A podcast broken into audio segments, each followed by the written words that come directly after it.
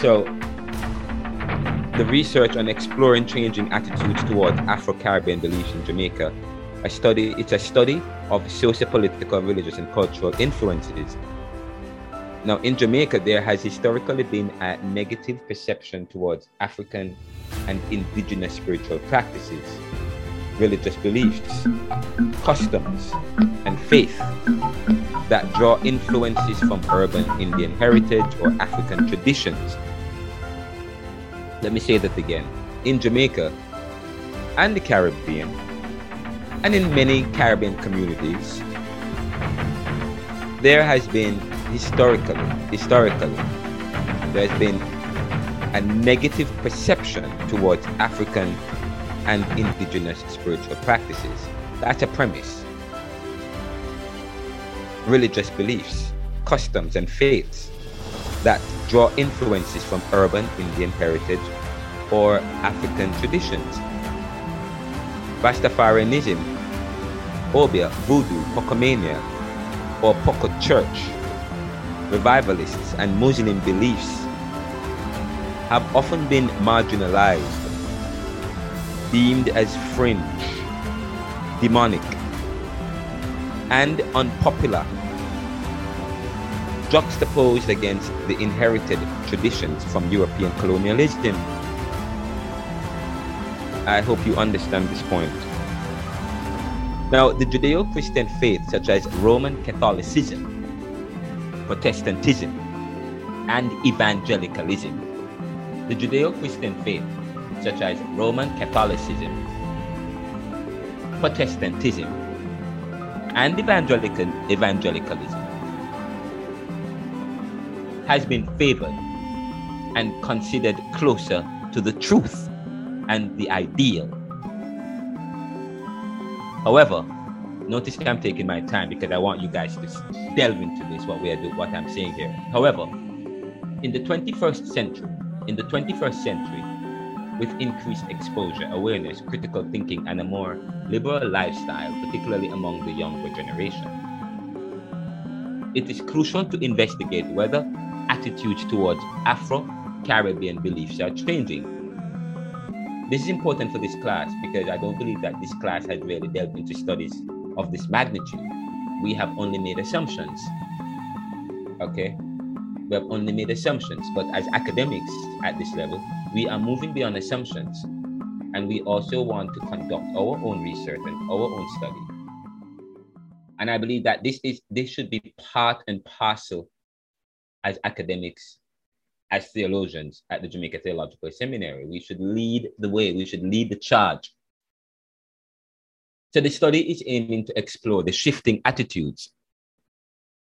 It makes an okay, the shifting attitudes of Jamaicans and the factors contributing to these changes, considering demographic variables such as age, location, group, educational levels, income status, political affiliation, denominationality, and religious beliefs. So these, th- these are the research objectives. These are the research objectives. Uh, the main objectives of the course are as follows.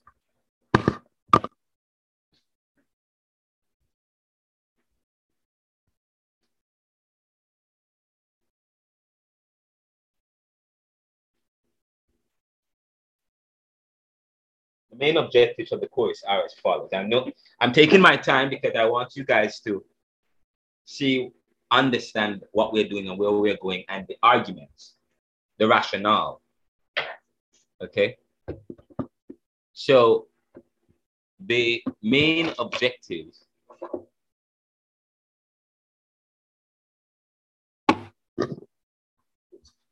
the main objectives of this study are as follows. One, or A, to examine if Jamaican attitudes towards Afro Caribbean beliefs has evolved over time because I made some assumptions. I said, this is what Jamaican beliefs or attitude was or were. But this is what has happened. And we're saying that is it changing or is it not changing? So we're going to examine if so the So we want to examine if Jamaican attitude towards Afro-Caribbean beliefs have evolved over time. Two, we want to determine if specific demographic factors, specific demographic factors influence changing attitudes, including what? What are we talking about demographics? Location, age group, educational levels, income status, political affiliations, denominationality, and religious beliefs.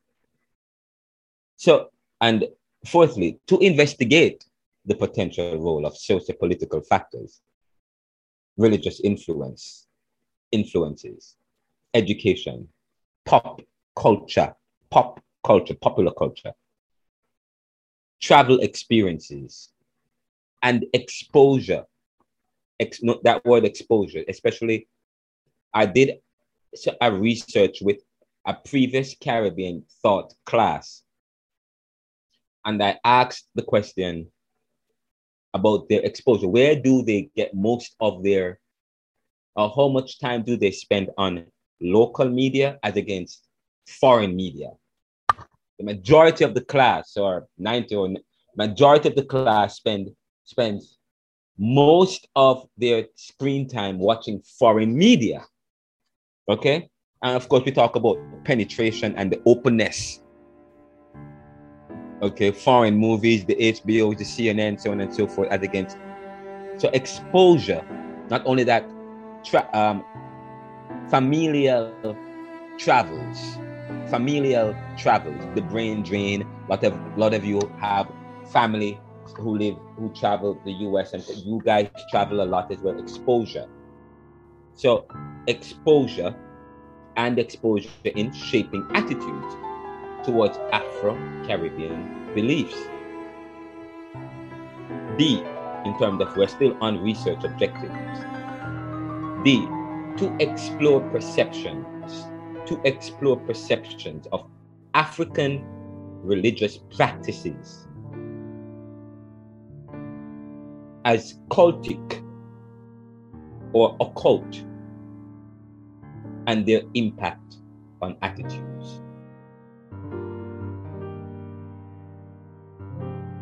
Now, say, for example, I think I did mention at the last class, some people, some even go as far as to say that Jehovah's Witnesses are cultic. What is a cult? A cult of Christianity. Sorry, a cult of Christianity. We talk about a cult. It must be differentiated between the occult. Okay, the occult as against a cult. A cult is something that claims to be what it is not, so to speak. But who said it is not? The community that they claim to be part of. The people within the community say, no, you are not. In other words, an occult is, uh, they say, for example, they say that Jehovah's Witnesses or even Roman Catholic, even when people go as far, some Jamaicans go as far as to say Roman Catholics, Jehovah's Witnesses, Church of Latter day Saints, um, so on and so forth. They said they're a cult of Christianity because they claim to be Christians, but they do not accept or embrace what Orthodox, the word Orthodox is important. Not, I mean, talk, we're not talking about the Greek Orthodox, the Greek Orthodox Church. What Orthodox, the authority, the authority of Christianity. The ascent, they don't, what they say, they say that they have not accepted the essential tenets of the Christian faith. That is what separates a cult of Christianity and those that are Orthodox Christianity. Okay, those, okay. So people go as far as the Roman Catholics and Christians, they are cults because they have purgatory and life after death and sorry, I kind of sorry, purgatory. They have the apocryphal books, and some churches don't have the apocryphal books. That goes without saying. And people come up with arguments about the apocryphal books. The apocryphal books weren't inspired. Who says? Oh, the church fathers didn't accept them. But which church fathers? There's some church fathers that did accept them.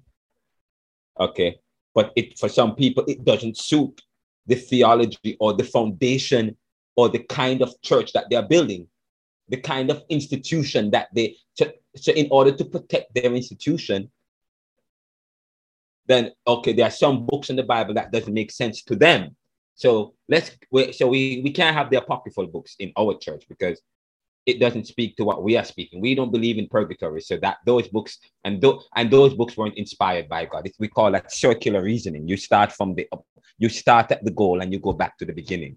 Anyway, but people don't accept the apocryphal books as part of the scripture. When I say, for example, I went to JTS, of course, part, I mean, an evangelical school, but I was ordained by a Protestant church who, and the apocryphal books is was part of my ex, form, my ministerial formation, or UTCWI, as against Jamaica Theological Seminary.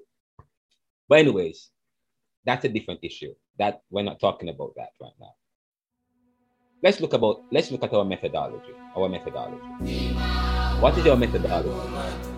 One, participant selection.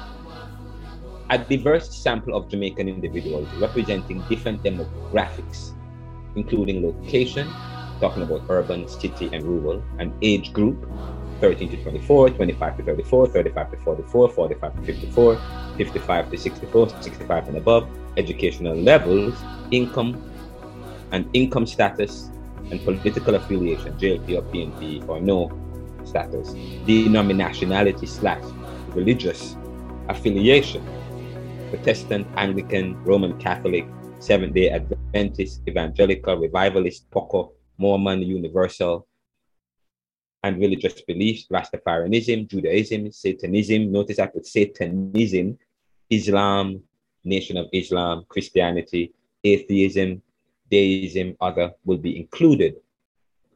In terms of our methodology, questionnaire development. A research questionnaire will be designed, which we have already designed, will be designed to collect both quantitative and qualitative. Now, what Howard was speaking of is the quanti- the qualitative aspect of the research. When you conduct research, it is good to not only have a, uh, to provide uh, not only to do qualitative, but you also want uh, quantitative which get qual- quantitative true and false and so on. But you want qualitative as well. You want them to, you want to, you want them to go outside of what you have given them as well.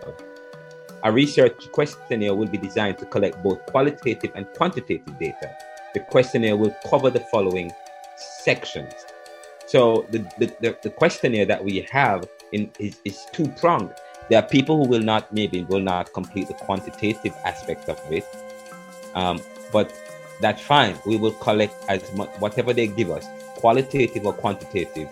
We are still it is still necessary for the research.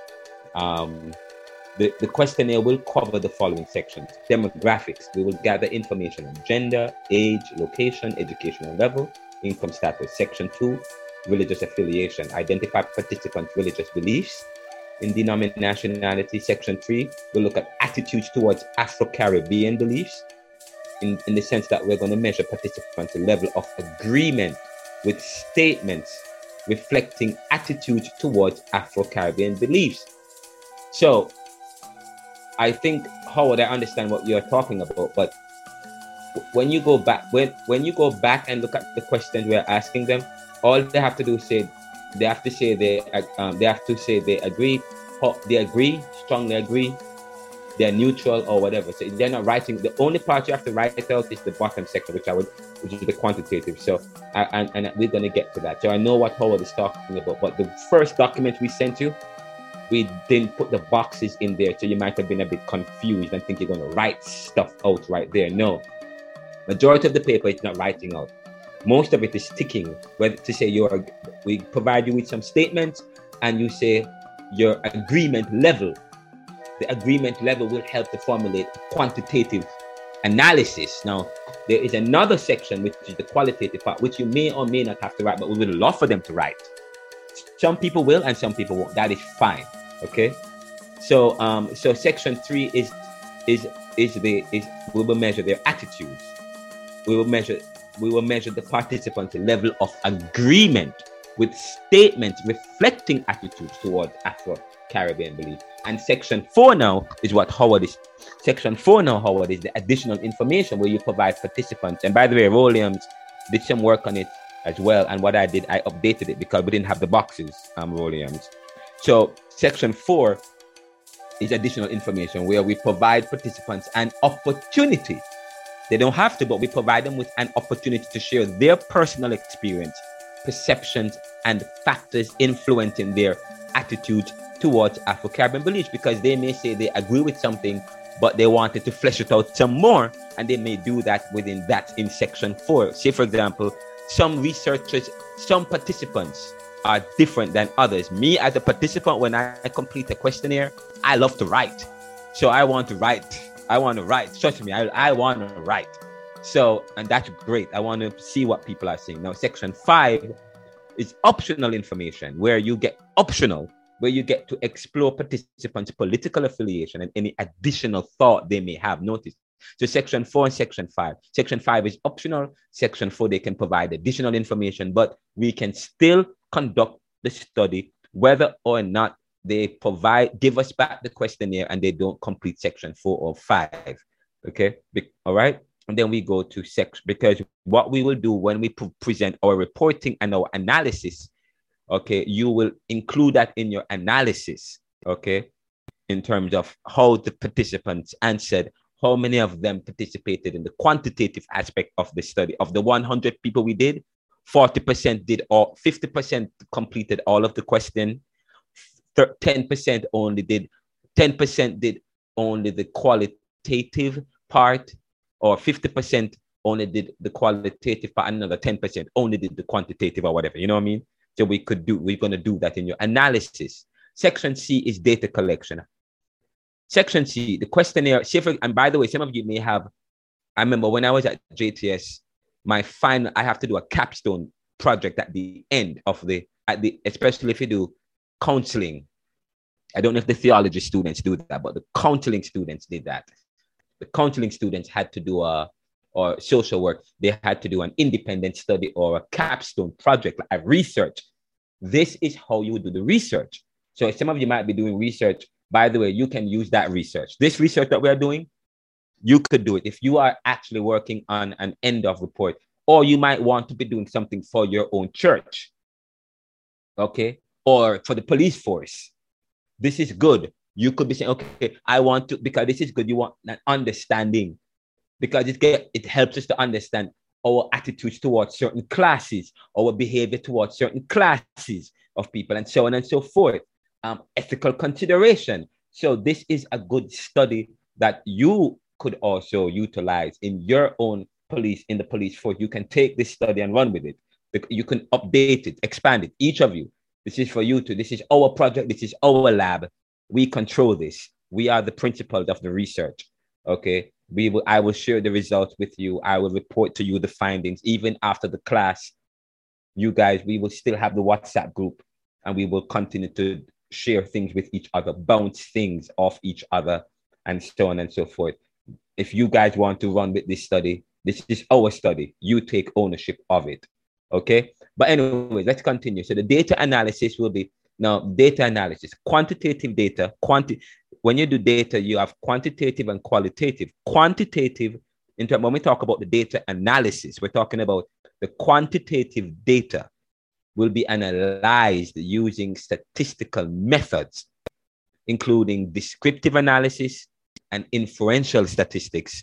We act, and then the, so that's the the quantitative part of the questionnaire, where you will where you where we where we ask them about their their um their agreement level of agreement to certain state questions that we ask, and so on and so forth. Now the qualitative part, the writing part, so the analysis will be conducted in two prong the quantitative part, and then the qualitative data will undergo thematic analysis to identify recurring patterns and themes and insights. So the writing part that we give the you on the questionnaire, there may be some recurring themes when we plug it into to the to the reporting tool that we am which we am going to plug it into. There's an analytic and an analysis tool.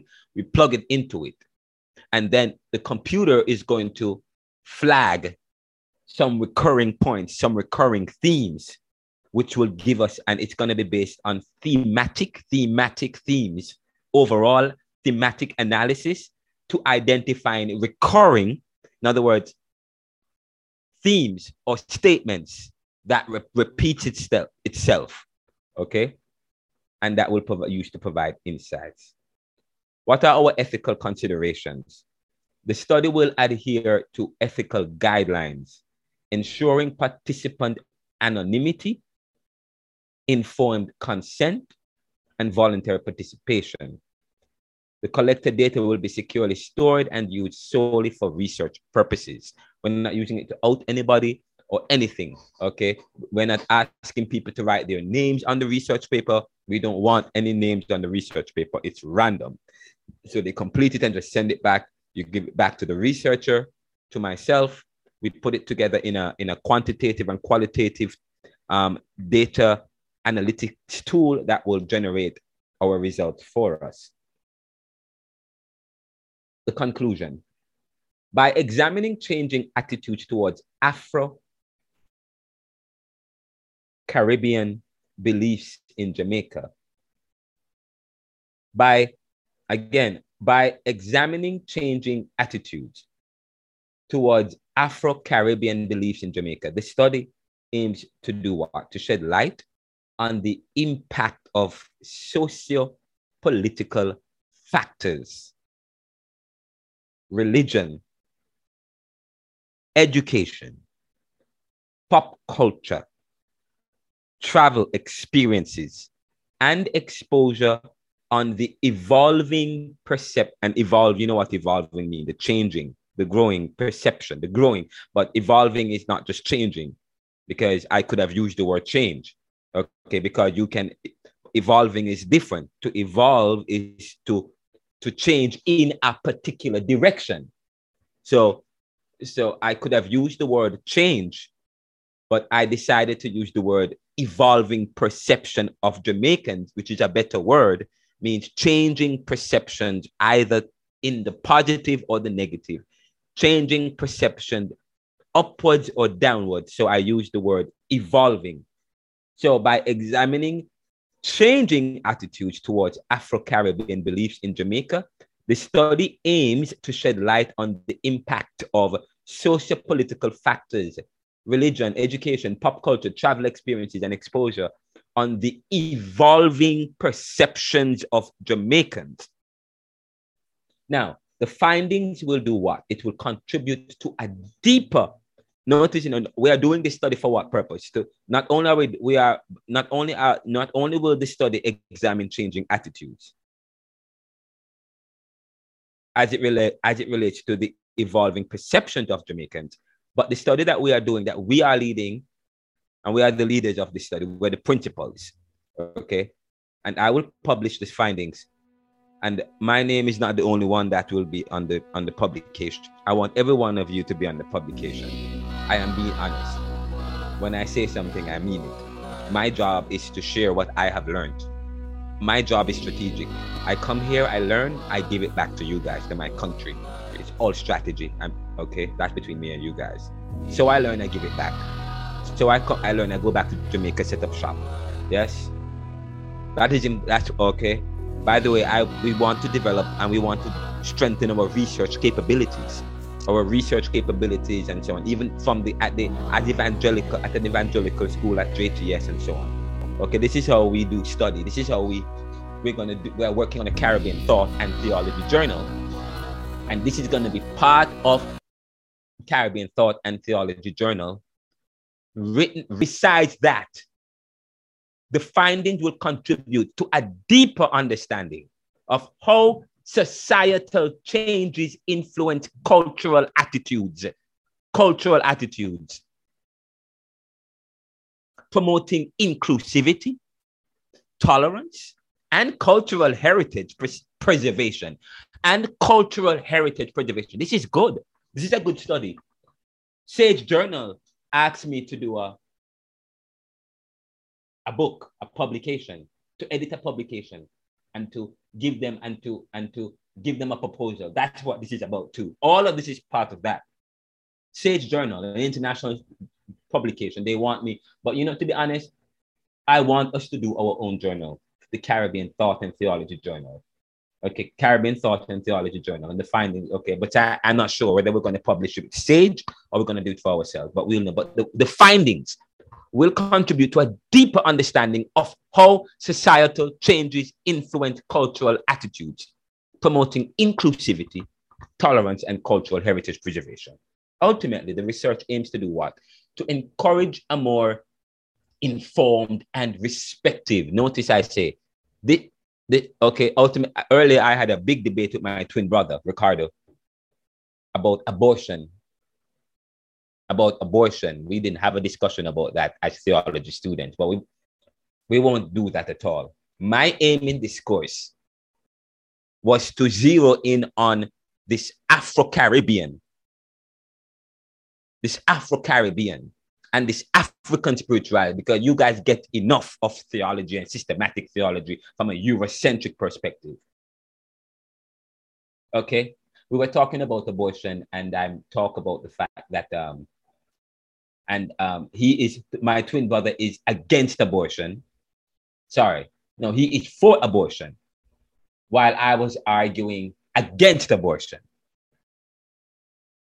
And the argument for or against his argument is interesting because he talked about it's the woman's body and the woman must have a right to do what she wants with her body, it speaks to the issue of free will. It speaks to the issue of free will, freedom of free will, the right to do what you do with your own body. And I said, yes, I am for freedom of expression. I am for free will. But even God, even God placed restrictions on himself. Okay, even God placed restrictions on it. I said there are some, say for example, the, yeah, if you look at it like that, then yes. But let us push it push it to its logical end, Ricardo.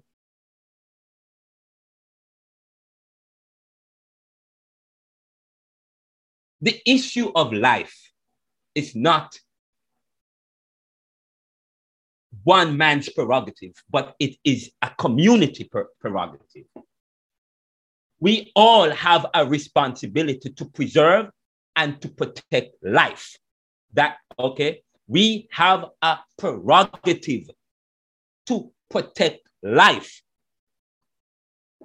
And so human beings, say for example, it we have a, okay, say for example, suicide. Don't we have a it's it we have laws against suicide. We have laws about taking your own life. Okay, let's talk about euthanasia. Euthanasia is killing someone who is near death, and so we advance it by killing them by whatever. We have laws against that. We have okay. Say for example, you are in Jamaica. You drive on the. We drive on what? The right. What do we? drive? What side of the road we drive on again in Jamaica? Left or the left? Left. The left. Side. Okay. What if I say I, I want to drive on the right? I get to do with okay. You put other people' life in danger. In, in other words, you you affect life. You affect life. So we have laws as a community as a community we have a responsibility to preserve and protect life. Okay? And so we have laws against anything that may endanger your life and the life of others. It's not like smoking a cigarette. It's not like smoking weed.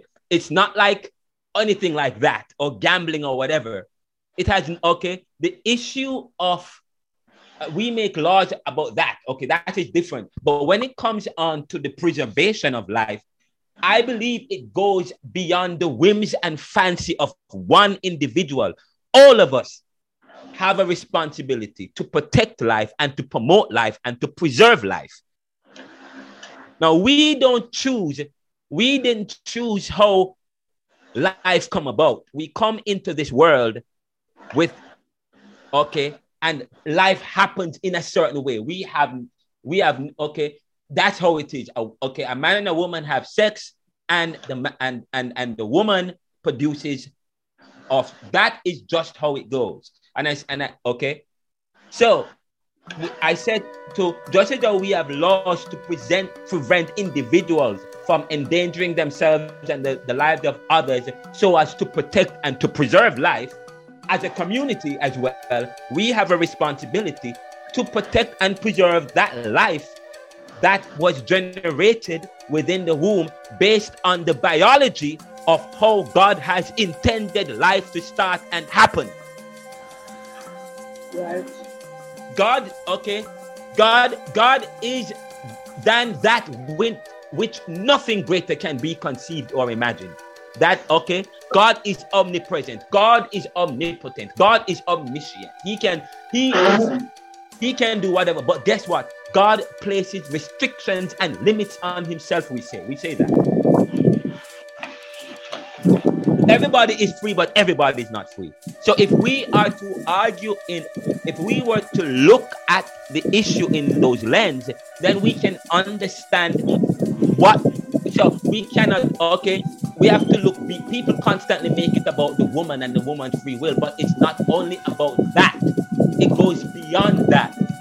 Okay, the biology of life requires that the woman bears the child the biology of life requires that the man and the woman comes together to impregnate the woman and to start life. Yet it is the woman who has that responsibility. But yet still, but yet still, if the woman decides if if the if the man says he doesn't want to have the child and the woman have the child, the man is still responsible. But yet the woman can say, okay, I don't want to have the child, but the man does is cannot decide. That is a contradiction and a paradox, and it's quite ambiguous. Now, after having that discussion, he said, Oh, I understand where you're coming from. I said, Yeah, that's good. I know I understand where you're coming from too. You make a powerful point. But okay, but you I also wanted to understand the other side. The other side is not just looking at it's not just taking away the right of the woman, people's rights or freedoms are taken away in order for us to progress life. So it goes beyond that. And you know, and now we agree to disagree. But the important thing is the research aims to we had we were a, we had a respective dialogue surrounding abortion that allowed us to understand each other and where each other was coming from ultimately, so this research aims to encourage a more, just though, so this particular research looking at Afro-Caribbean beliefs in Jamaica provides that possibility, provides that as well, an opportunity to encourage a more informed and respective dialogue surrounding Afro-Caribbean beliefs in Jamaican society. It is important for us to have this, this discussion. I said to you when I was younger, my mom, my I mean, I grew up in a in a in a in a kind of community that looked down on Rastas. In fact, they don't want Rasta. If you come close to a Rasta, they they say they used to call Rasta nasty, Rasta dirty. I used to walk. Um, I used to visit one of my friends in Brighton, and there was a and and and at the top of his block, I had to walk, get off the taxi, and walk walk. I had to pass this house, and the house was had all these um, candles and colored stuff and burning uh, revivalists. There are Pocomania people or revivalist people, and I we were nervous and they said walk far. When we used to walk on the block, we would walk on the other side and go around, and we were nervous and we looked at them weird. Okay. And even today, some in the mainline churches think that they are better than those in the other kind of those who have more African kind of uh, experience in their church. So of course, so this is important to, um, to, to conduct this study to find out has that changed? For me, it has. I don't see Rastas as nasty, dirty people no more. Okay. I mean, I used to, I'm being honest. Oh. And it came, go ahead, Chantel. Oh, sorry, sir. sorry. Okay. Well, you know, anyways, so the questionnaire that we have, so this is the questionnaire. So question one, I said select you have your gender. You see the um. Did you guys see this? Are you looking at my screen, guys? Yes, sir. All right, Williams, Karen Howard.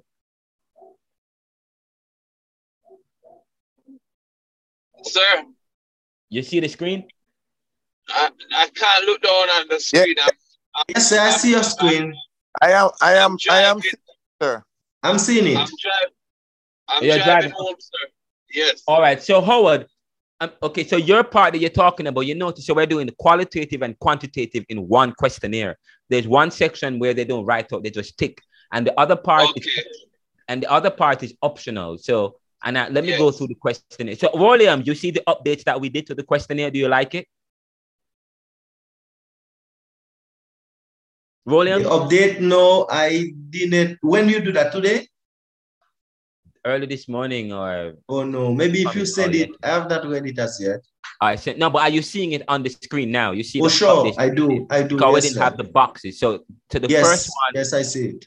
Great. So so this is the questionnaire part. When you give out, when you hand out the questionnaire to people, um, you can hand out the just the questionnaire part. So when I send send you the questionnaire, I send you the questionnaire and I also send you the rationale, the proposal, the essay. That's for you guys.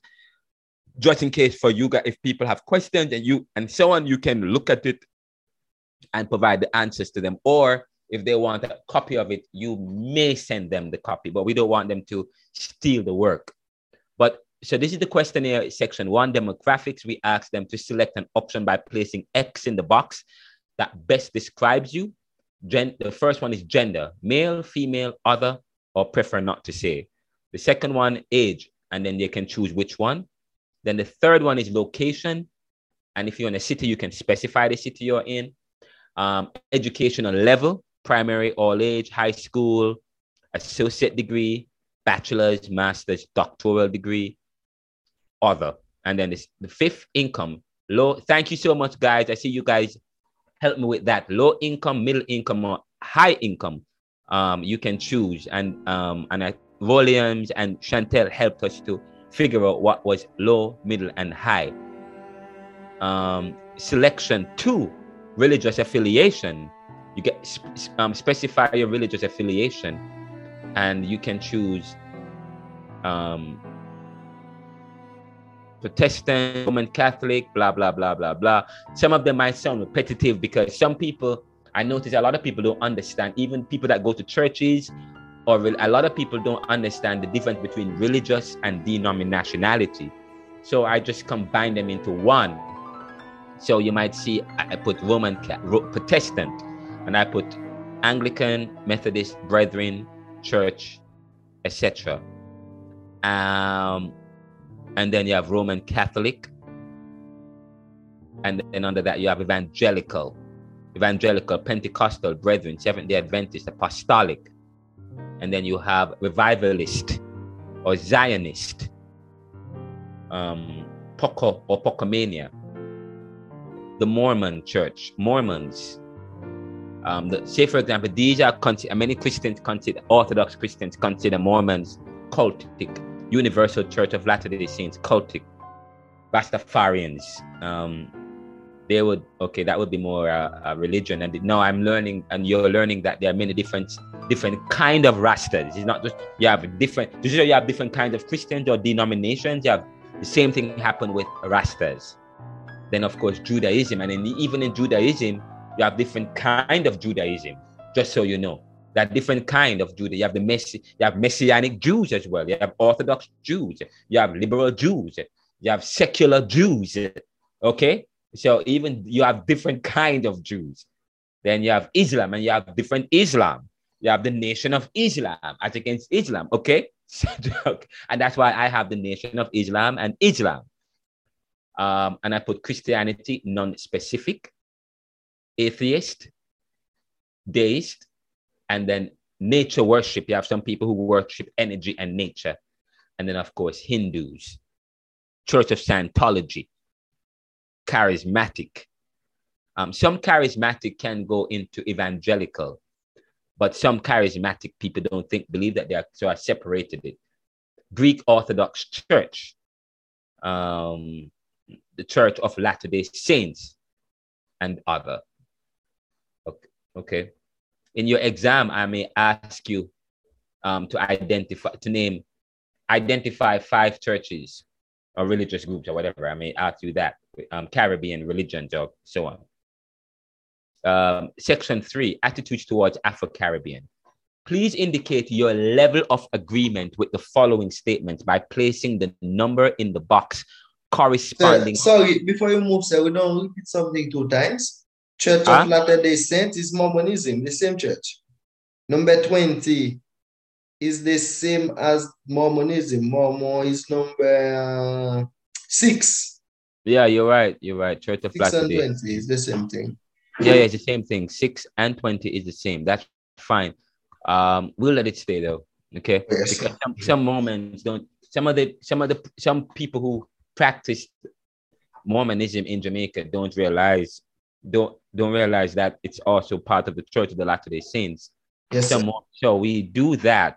I'm still gonna let that stay because if somebody tick six and tick uh 20 for our analysis, we combine some of these things. So the, the analysis part, some of these things are combined because um so but what we will we will correct this part before because the what we're gonna okay fine what I'll do I'll put Mormon Mormons slash Church of Latter Day Saints. So we'll correct that. Okay thank you for that. We'll correct it. Section three attitudes towards Afro Caribbean beliefs. Thank you for that Williams Yes. Uh, Please indicate your level of agreement with the following statements by placing the number in the box corresponding with your answer. Um, one, strongly agree. Two, disagree. Three, neutral. Four, agree. Five, strongly agree. So the first one is Afro Caribbean spiritual practices have a positive influence on Jamaica culture and should be respected. You could put one, two, three, four, or five. Jamaicans should embrace their Afro Caribbean heritage and traditions. Towards um, attitudes towards Afro Caribbean beliefs have changed positively over time. Afro Caribbean beliefs should be given the same respect. Exposure to different cultures and belief has influenced my perception. Jamaican youth are more accepting, socio-political fact, so on and so forth. So we will ask them those questions. Um, I, I think I should add some more questions to this. I should I should also add, I'm going to add some more because I'm going to add, I'm going to include some Afro Caribbean beliefs um, and, um, and rate the following. Okay. I should add to that. But and then you go to section four. Section four is in your own words, describe your understanding of perception of African beliefs.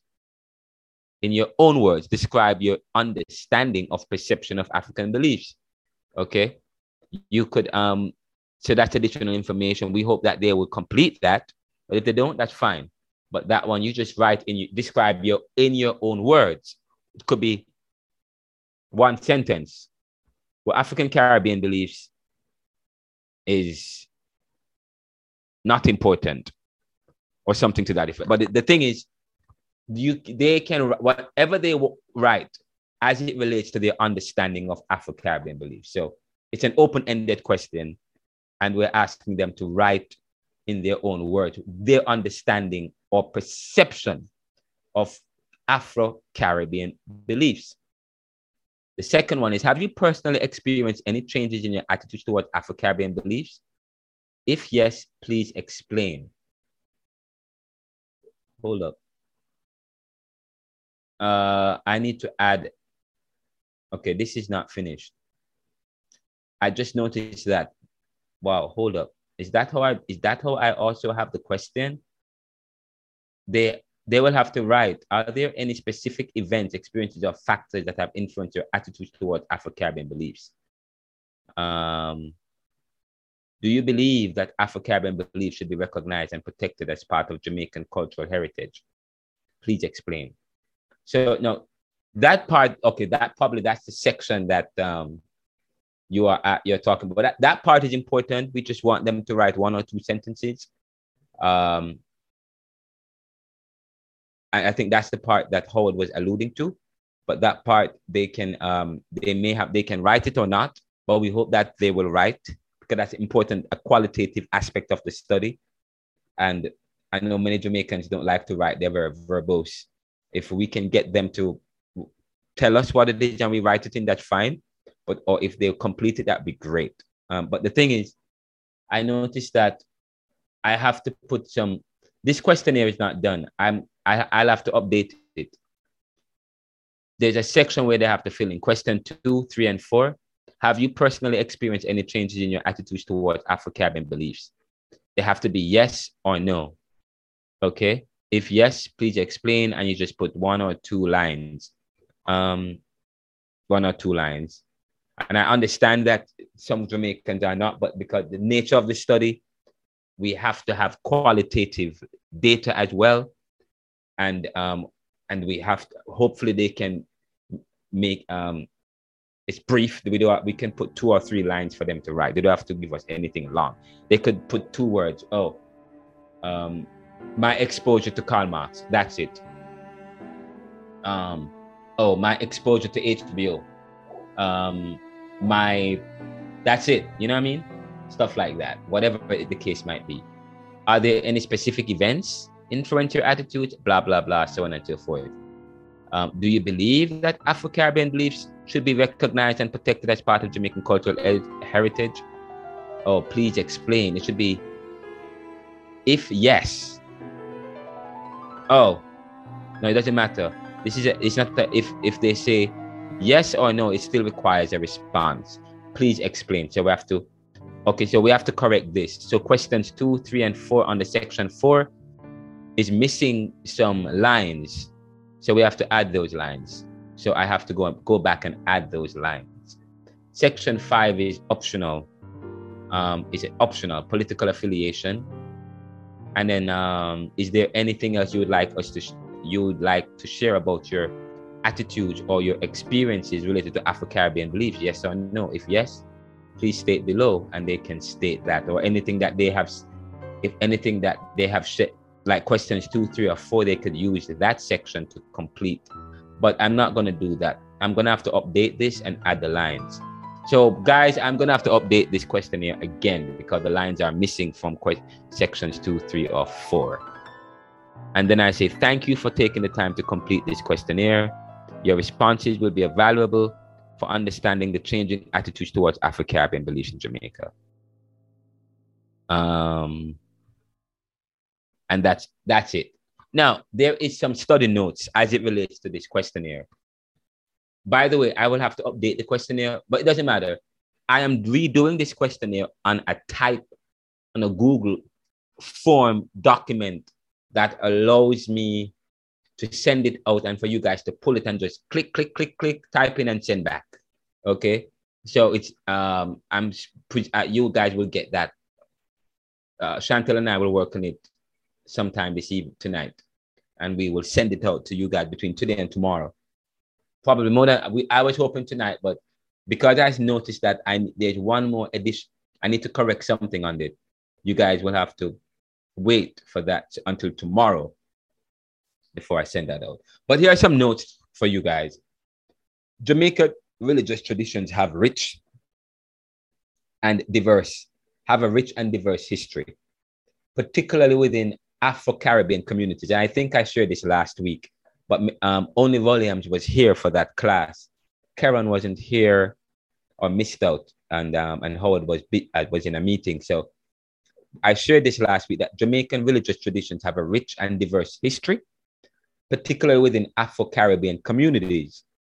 When over 750,000 African captives were brought to Jamaica from regions such as the Bight of Biafra present day Ghana, and West Central Africa during the late 18th century. During the late 18th uh, century, a variety of African and African influenced religious practices began to emerge. Began to emerge. Um, we talked about Dottie Boukman earlier. He came from um, Senegal, um, to Jamaica in the 1700s, early 1700s, um, through slavery. And then he escaped and went to, to Haiti. And he was, um, he was one of the founders of Obeah. In um, he developed Obeah in Jamaica before he went to Haiti and developed voodoo.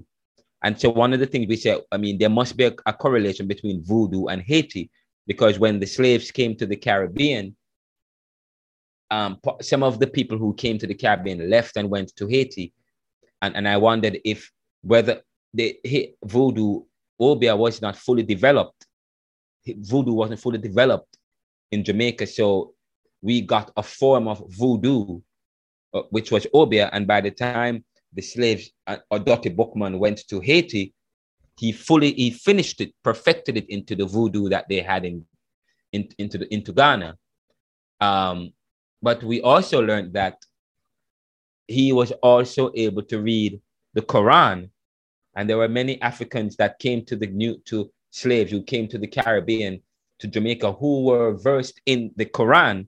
Dottie Boukman was one of them. He was a very tall and attracting and strong, obviously educated man. Okay, the fact that he could read Quran and so on. And this started Obeah. and then not only that, helped to help to spur on the Haitian Revolution. So when you study that kind of history, you can you get and when we further on when I do, when I talk when I read these notes, you will hear me talk about an a religion of resistance and how African religions were not embraced or encouraged by the Europeans be, who were who colonizers because African religions were seen as a way of exposing the slaves, making the slaves more aware as a way of uh, was was more seen as resistance okay? Resistance and so it was eschewed. It was not encouraged in a sense. Um but anyways but let us continue. So one of the prominent traditions is obeah obeah one of the prominent prominent traditions caribbean afro-religious tradition uh, uh, is obeah which serves as a system of herbal and spiritual technology used for various purposes. When oh sorry, um Obeah practitioners, Obeah practitioners.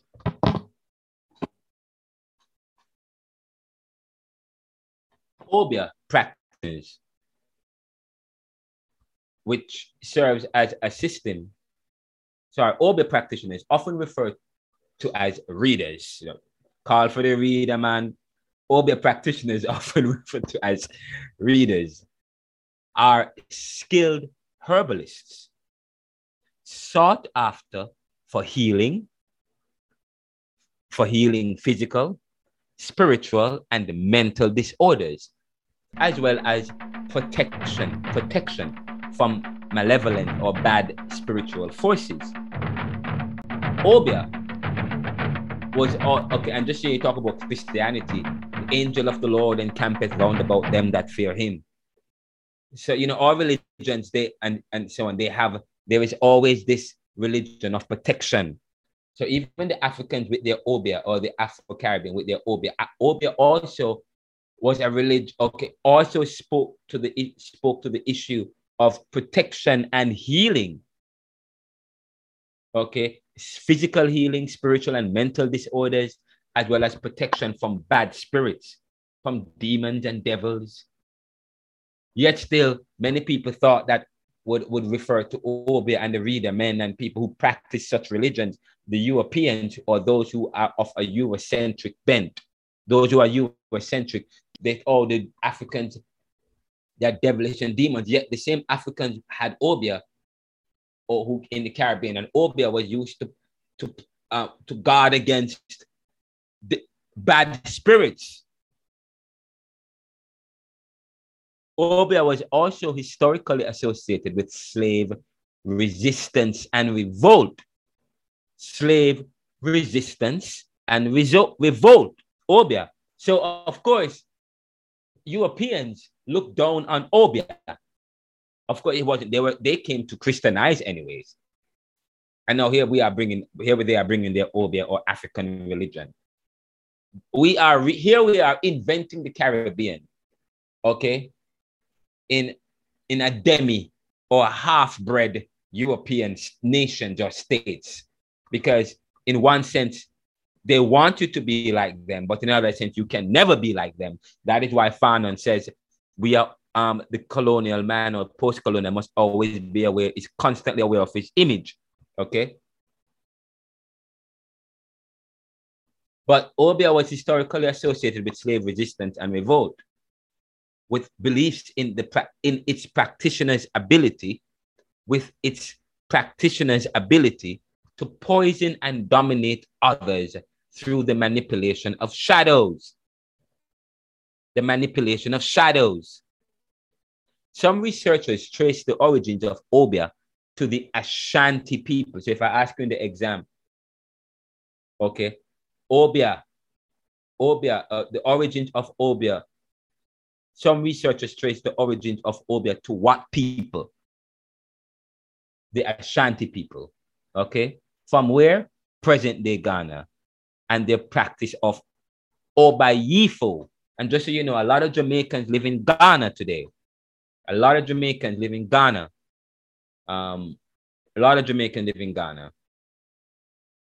Now, another significant Jamaican religious tradition is Jamaican revivalism. Jamaican revivalism, also known as Pocomania. So, just so you know, I have Pocomania on there and revivalism. But um, there are some Jamaicans who will say that they practice Pocomania as against revivalism. Revivalist. So I deliberately put revivalism and Pocomania. Pocomania. Now, again, another significant Jamaican, say if I say to you, name three Jamaican religious tradition, indigenous religious tradition. Of course, we know, we talk about um, Obeah. Yes. Now we're talking about Jamaican revivalism. Oh, okay. Also, not Baptist, not Church of God. Okay. Not Baptist, not Church of God. We're talking about Jamaican religious tradition that is of that is indigenous to carry to Jamaica and to Caribbean, and that is of the African influence. Okay, also known as Pocomania. Now, this tradition is more structured than Obeah. Again, if I were to ask you what is what is the difference between revivalism as against With Obeah, revival, revivalism, sorry, is more structured. It's more structured than Obeah and it exhibits similarities with Haitian voodoo. So, isn't that quite interesting? That if I were to ask you, which of these practices are more similar in nature to Jamaican revivalism? Obeah or Haiti or Haitian voodoo? What would you say?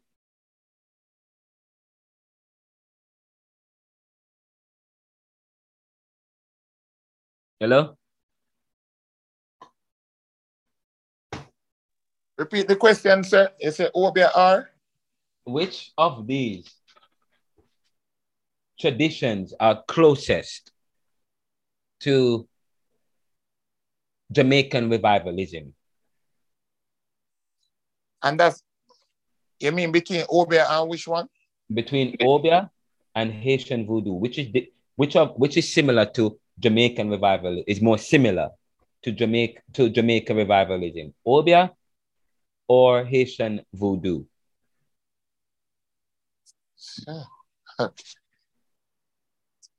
Sure. Uh, uh, uh. So I would have to look at the one that that that probably burns the candles, beat beats beat beat the drums, um, as the water on the table dances and marches around the table. Probably has their head wrapped up with a ruler or something or a pencil underneath. Um, because I know for revivalism, it, it includes a lot of those um, elements. So okay, well, you don't have to go far. You can just listen to I, what I. I yeah, the thing is about Obeah and Obeah in Jamaica. You know? Obeah is a thing that people used to hide and do. So it's not like something that was out in the public that a person could just look at and say, uh, there goes a Obeah man. People used to just speculate and hear a person saying, you know, this man went to a Obeah man, this woman went to a Obeah man, and they are working Obeah and this person, but you would have ne- you, you, you haven't seen like it's being practiced in an open space. So this question would be really very difficult to answer. Well, I give you the an- I just gave you the answer just now. I was I was trying to say to you, I am I asked the question because I just said it. I said another significant Jamaican religious tradition is Jamaican revivalism, also known as Pocomania. Right. Now, this tradition, this tradition, Jamaican revivalism, which is also known as Pocomania. Oh,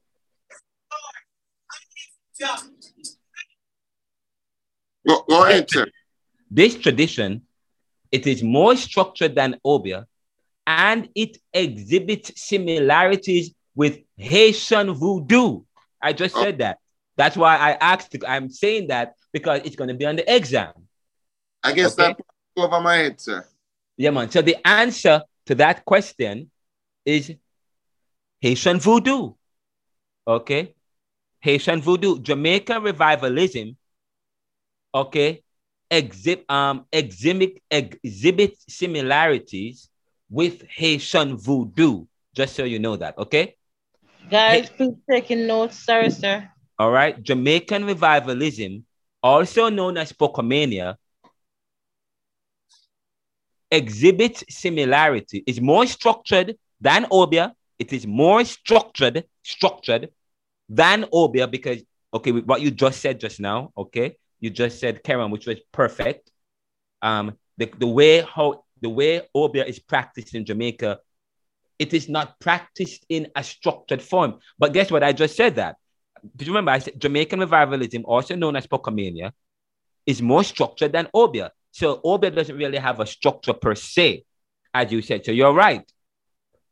Okay, but another thing about Jamaican revivalism, also known as Pocomania, it exhibits similarities with Haitian voodoo. Okay. Haitian voodoo. So a lot of so you want to know, so you want to understand. So uh, so voodoo comes from our voodoo, our obeah.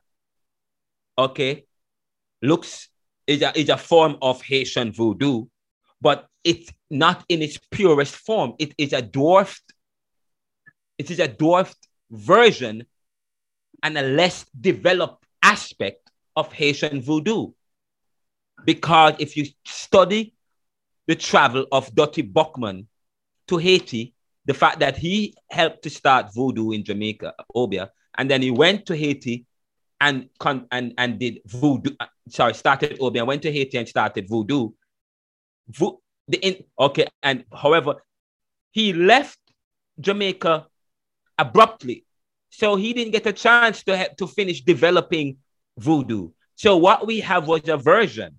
So by the time he get to Haiti, he fully completed the development of of that practice into what it was meant to be into voodoo now jamaican revivalism we say jamaican revivalism actually resembles that of haitian voodoo so if i were to ask you do we have what what so if i were to ask you what tradition is there any jamaican tradition that is similar or exhibits similarities with Haitian voodoo over anything else? Yes, Jamaican revivalism. Go to a Jamaican revivalist church. Maybe that's what you as a homework for you guys to do. Visit a Jamaica. I visited one. okay, visit a revivalist church. But you guys are you got wait, Karen, you are laughing. This is exactly why we're doing this study. Why you laugh? Sir, we, we, we know the stigma attached to. Next thing I go to church, that church, and people start spreading rumors at me. Know. That, that okay, this is exactly what I'm talking about. Okay, how we have been so colonized in this Eurocentric tradition to easily accept European our Eu- European stuff and European identity over our own stuff. We have always been taught that way, and now we people. But sir, sir, yes. my, my teaching comes right down to the Bible, you know. And and if for any reason at all, the Yeah. a, a, a person's practice of worship deviates any at all from that which the Bible would have prescribed, and I'm not then I'm not gonna subscribe to that.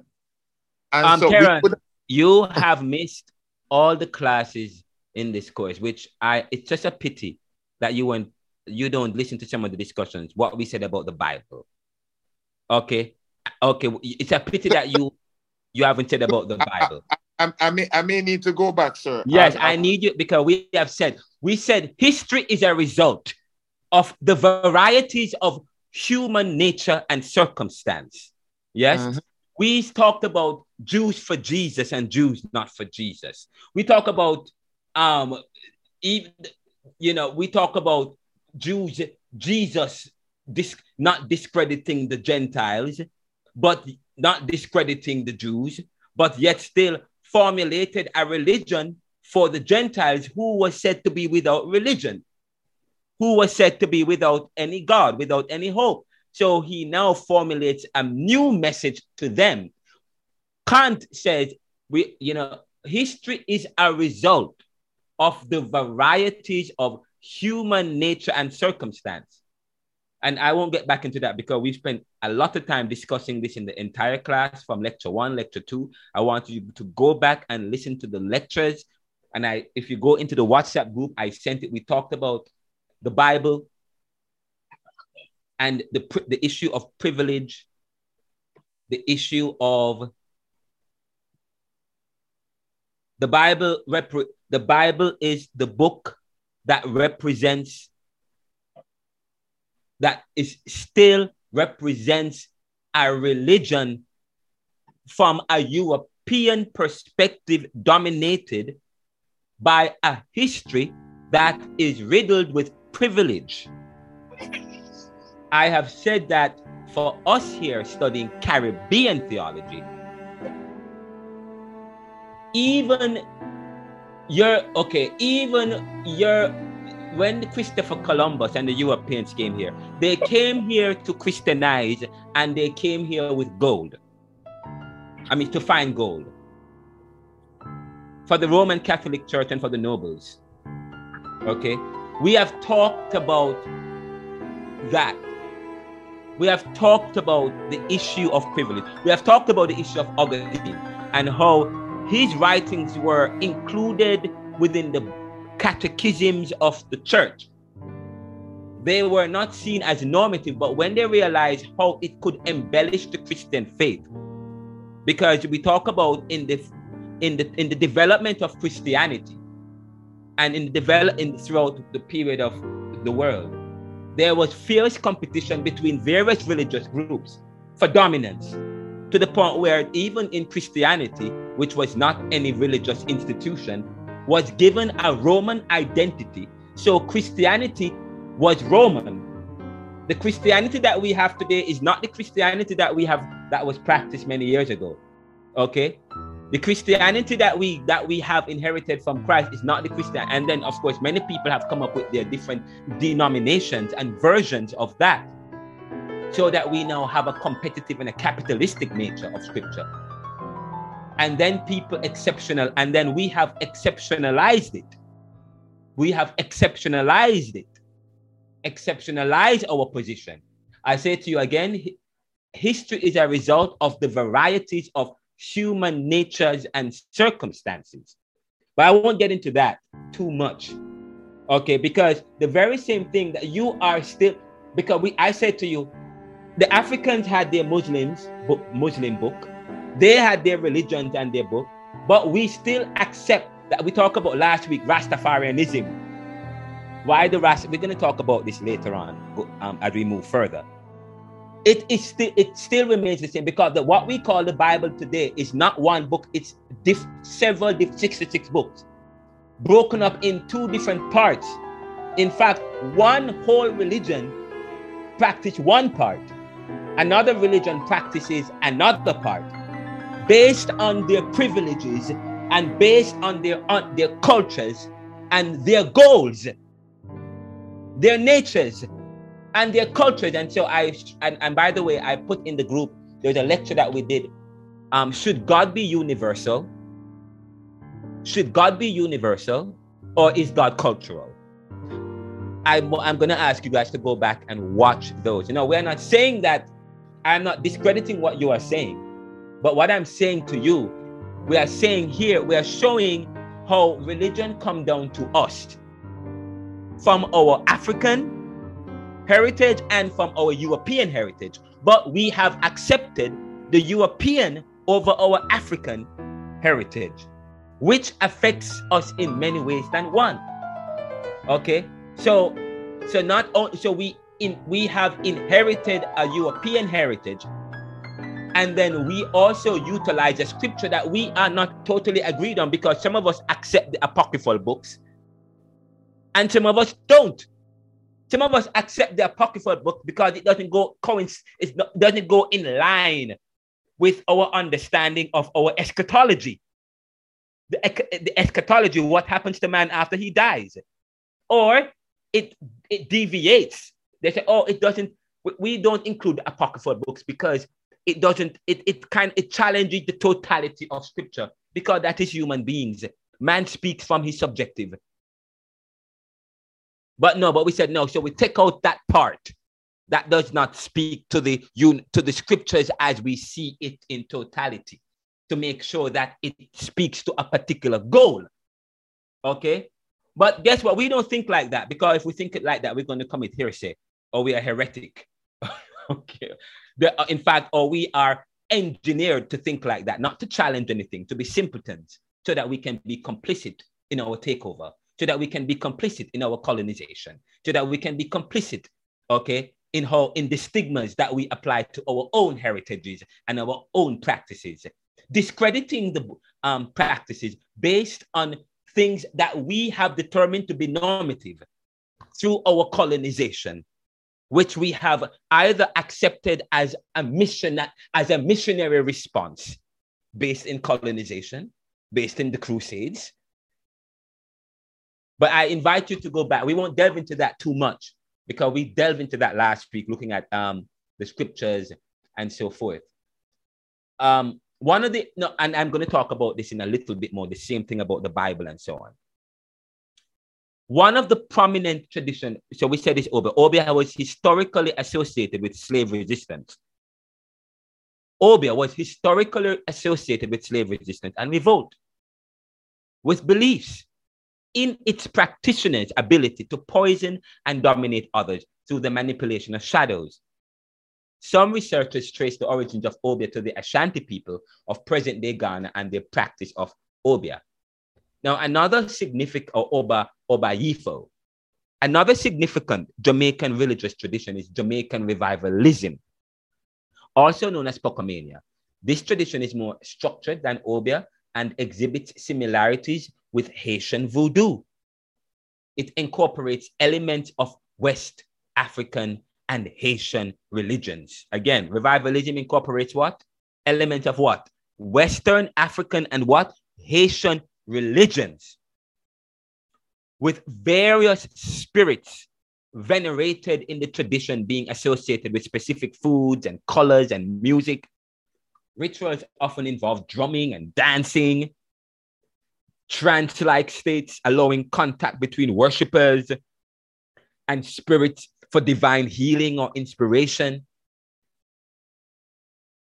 While the Holy Spirit is said to possess devotees in revivalist traditions, spirits of biblical figures like Jeremiah and Peter are also invoked.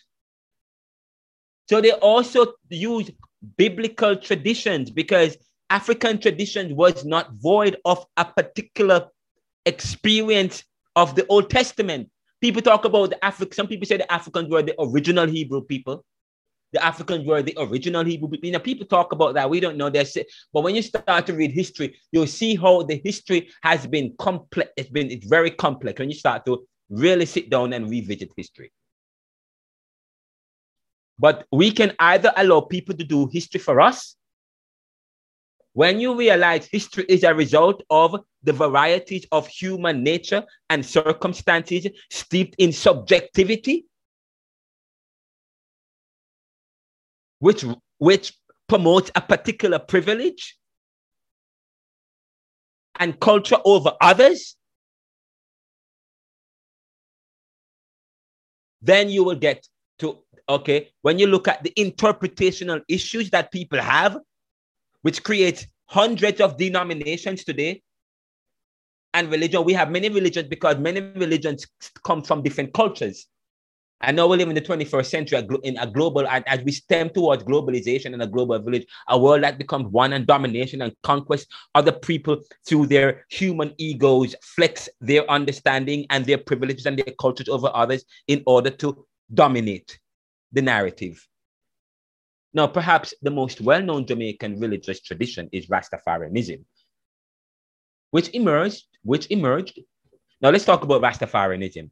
The most well known Jamaican religious tradition is Rastafarianism, which emerged during the Depression years of the 1930s. It is a, a note again. It started when in the 1930s. It, it emerged in the 19. So if I were to ask you, Rastaf- the Rastafarian, uh, the Rastafarian, Rastafarianism emerged when? What years? The, during the depression years of the 1930s. It is complex. It is a complex spiritual and political movement that combines Jamaican folk Christianity with Pan Africanist sentiments. Again, it combines spiritual and political movement, spiritual and political. Notice um, Bob Marley in Who Shot the Sheriff says, we're not ras, we're not, oh, we don't look to capitalism and we don't look to Marxism. Okay?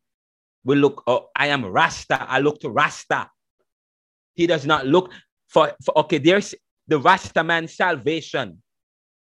The Rasta man, the black man who is Rasta, who was formerly colonized and oppressed and treated as nothing he has no religion. He has no language.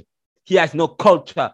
Or if he does have anything, it is devilish and demon. And so we have to change him up, bring him on our side, change his thinking. Okay? Enslave him. That man, now we, that Rasta man who is now more empowered. See, I don't look to the East. I don't look to the West. I don't look to the Soviets. I don't look to the Americans. I don't look to the Europeans. I look to the eye and eye. I'm not a Rasta, just so you know. I look to, okay, that was a powerful statement. It was quite powerful. He, okay, and that he does not look to a system that is of a Babylonian system for religious value.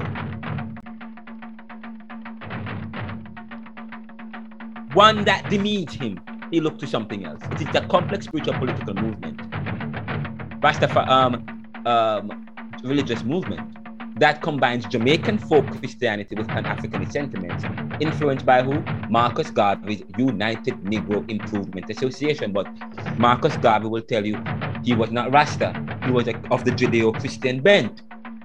Okay? But part of his teachings, part of his teaching was included. Rastafarians reject British colonialism and draw, again, Rastafarians reject what? British colonialism. They reject it. So if they reject British colonialism, of course, they reject also a European Christianity. A European Christianity.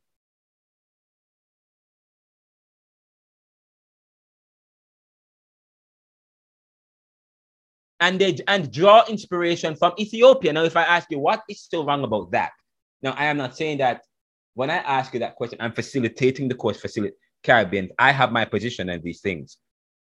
When I facilitate the course, I'm facilitating the course critically so that you critically think about these things. When we talk about people's stigma, where did that stigma come from? You have given me one of the answers already. Okay?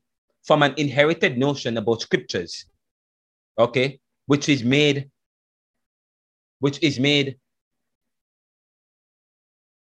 which is made into a kind of science, which is made to have a kind of scientific appeal, authority, authority, the issue of authority, so as to solidify its position over anything else and to give credence to the particular faith that com- that is competing for dominance with other faith, other cultures and other traditions. European cultures is the best culture, a culture stemming from the Greco-Roman world. When you read the Bible, the only you don't see anything about Africa except Ethiopia. I wonder why. Or if okay, or if the Bible speaks about Africa, they are always heathens. It is a complex, okay? So I need you to understand clearly. I've said a very, the point I have made is very deep. Let's let that sink in for a little bit.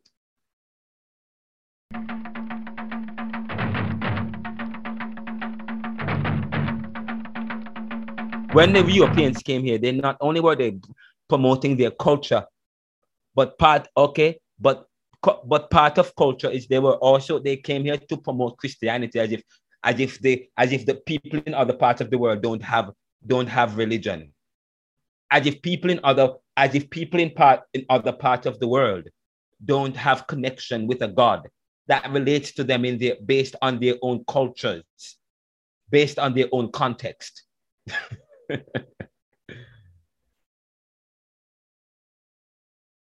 Rastafarians reject British colonialism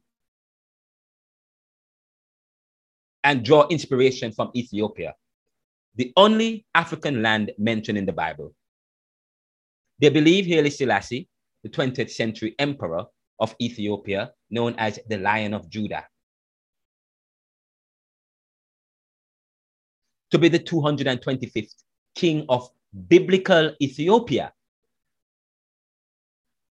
So Rastafarians adopted the name Rastatafari which means Prince of Tafari province, as their own. Some Rastafarians have even settled in Ethiopia, Ghana, and Zaire, fulfilling the dream of a return to Africa. Rastafarians interpret the Old Testament as the history of Black people. Rastafarians interpret their theology, their theology of the Old Testament as the history of Black people and view themselves as successors to biblical prophets. They often speak.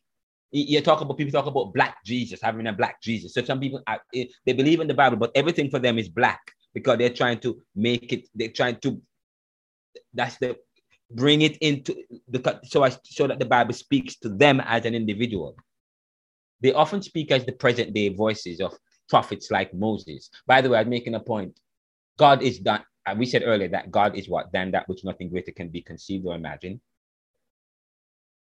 God is beyond.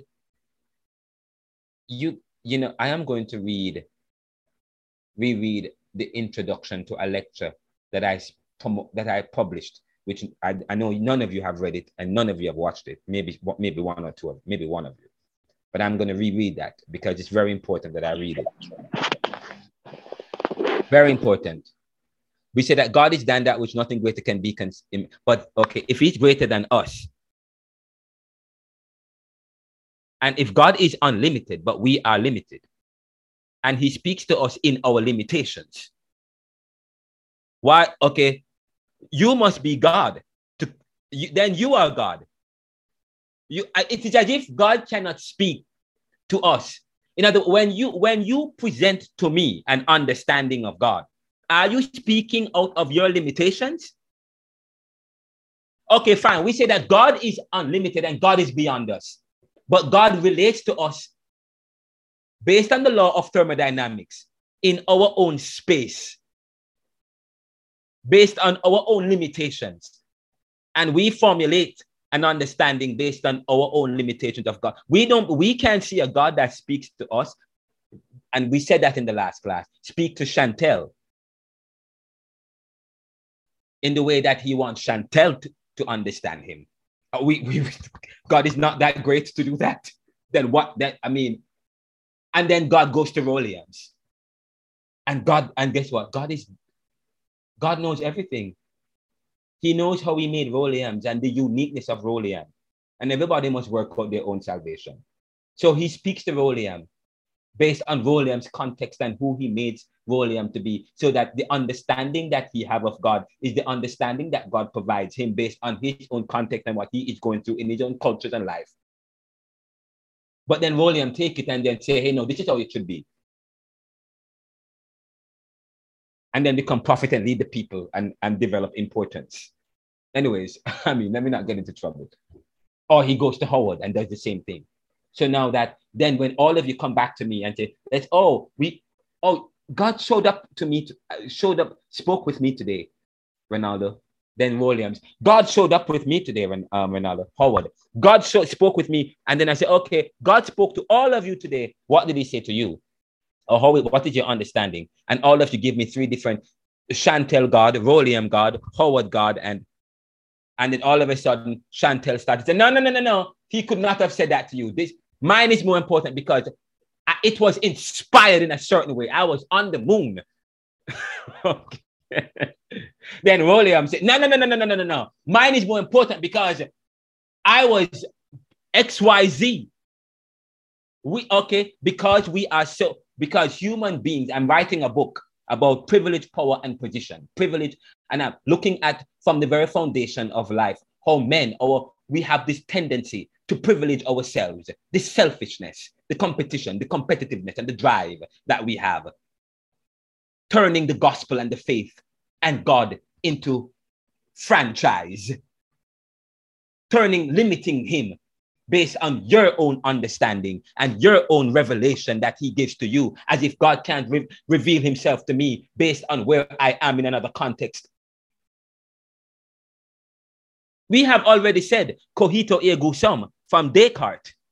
I think, therefore I am. No one can know for certain anything, but one thing that you can you can know for certain is the thinking mind that's thinking about yourself. So, okay.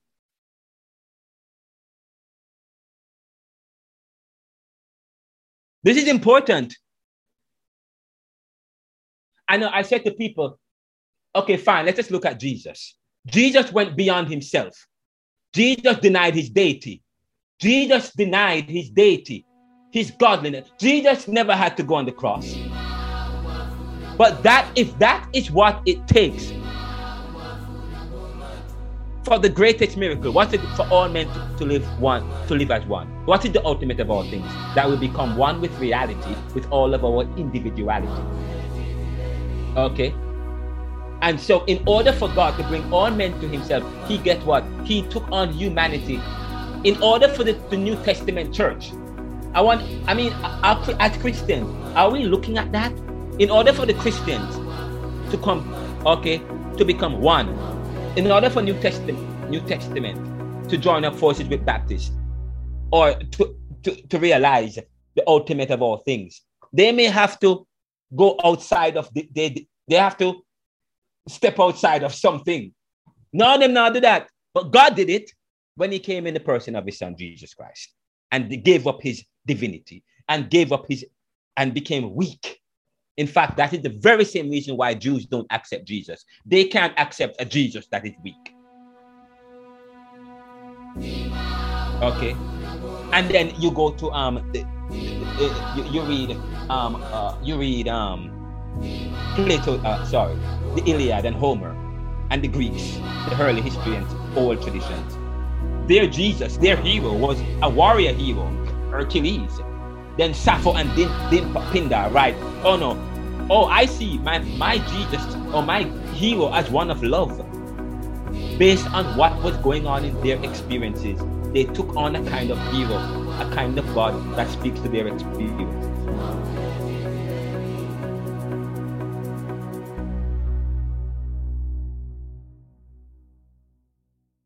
Rastafarians, Rastafarians often speak as the present day voices of prophets like Moses, Joshua, and Isaiah. The distinctive Rastafarian hairstyle, which is dreadlocks, symbolizes the lion's mane and the strength of the biblical figure Samson. Rastafarians believe that African warriors also wore their hair in a similar style.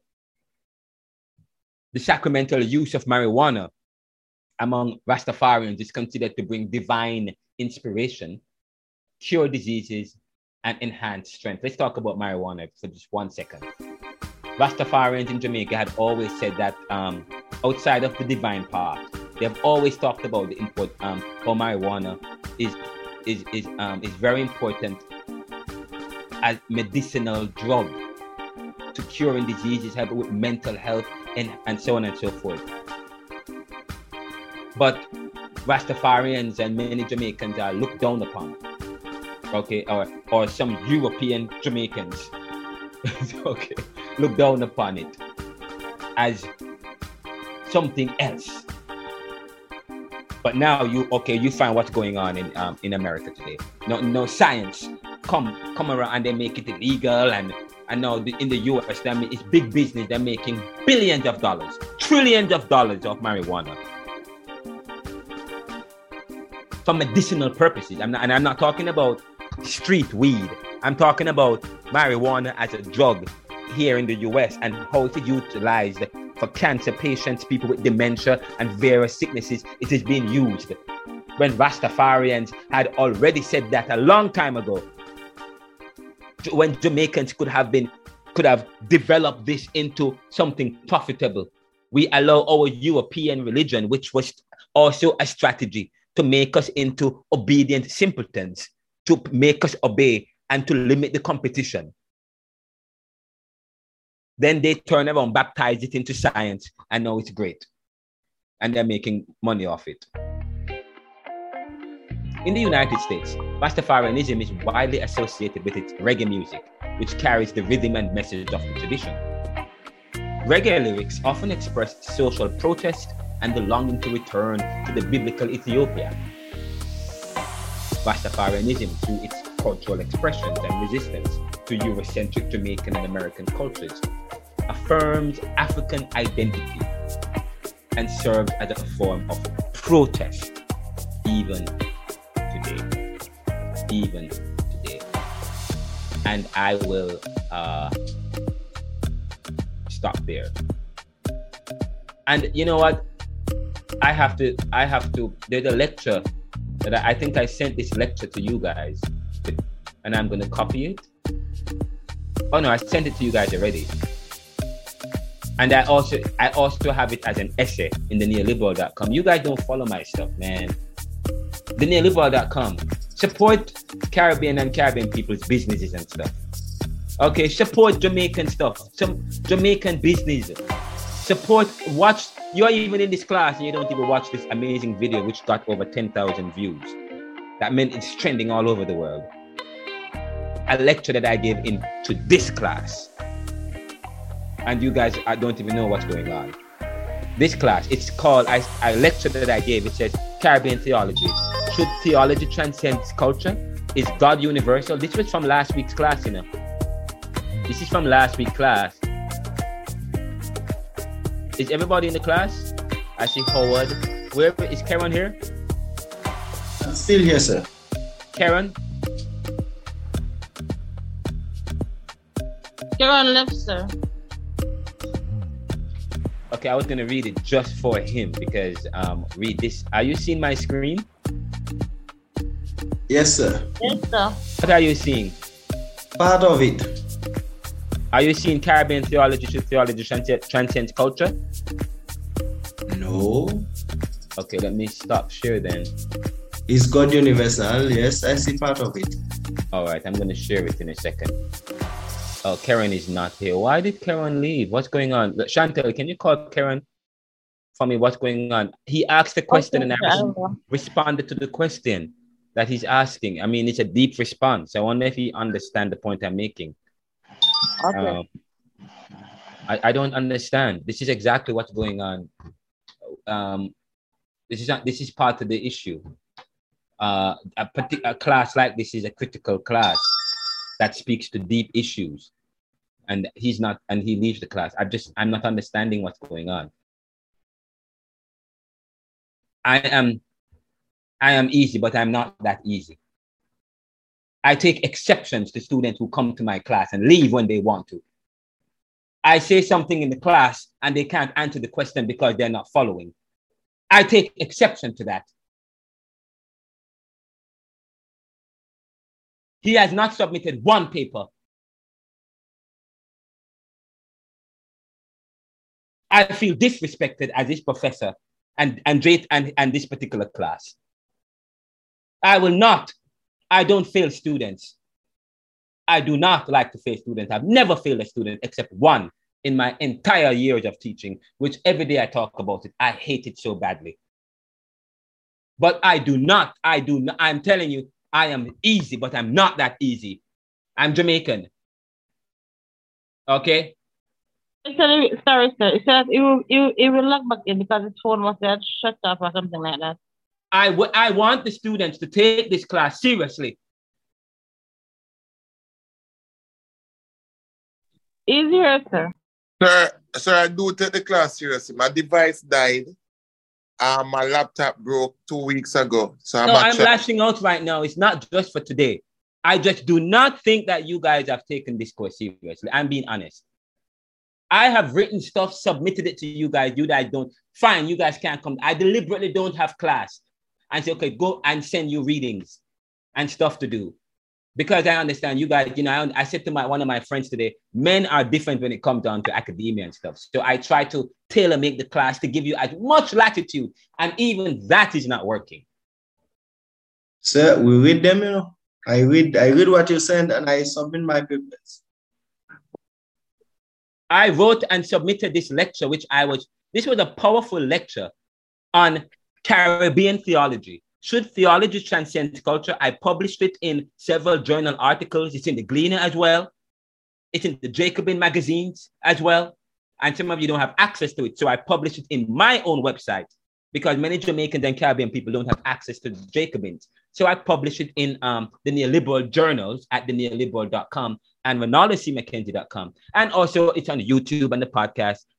It's a powerful lecture. I said, if God is universal, can we contend for a theology of God that transcends culture? Again, if God is universal, can we contend for a theology of God that universal, that transcends culture? How, and and if you and that that was the, that that topic we discussed this was it last week or week before?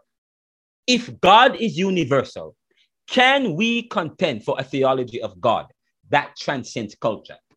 Now, if I, I mean, that could be an, an exam question.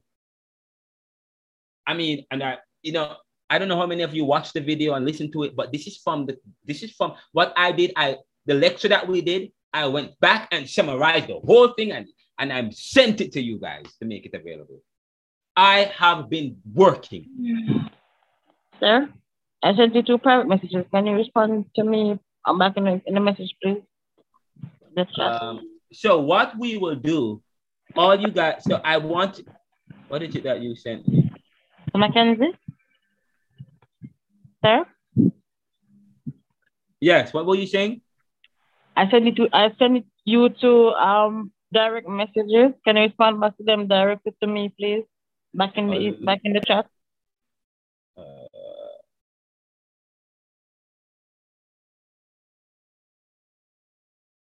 Okay, okay. Um, I'll respond shortly. For my students, it's cheaper. Okay. Okay, sir. Thank you.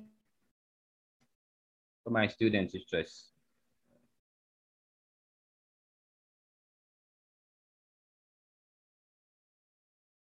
Anyways, there is one final consideration based on Teron's question earlier. Last week, we discussed this at length, and I shared. Uh, I'm going to send the, a copy of the. Um, let me share the screen. I'm going to share my screen because I want you guys. There is a very powerful lecture that we did last week, which I really want you guys to get into. Why can't I share my screen? I just don't understand. Um, I have too many things open. Uh, let me try sharing it again. I'm going to share this. Um, it's actually available in the neoliberal.com. Let's go to the neoliberal.com. Uh, here we go. No, this is not the one. One of the central themes uh, should uh hold on. Ah, here we go.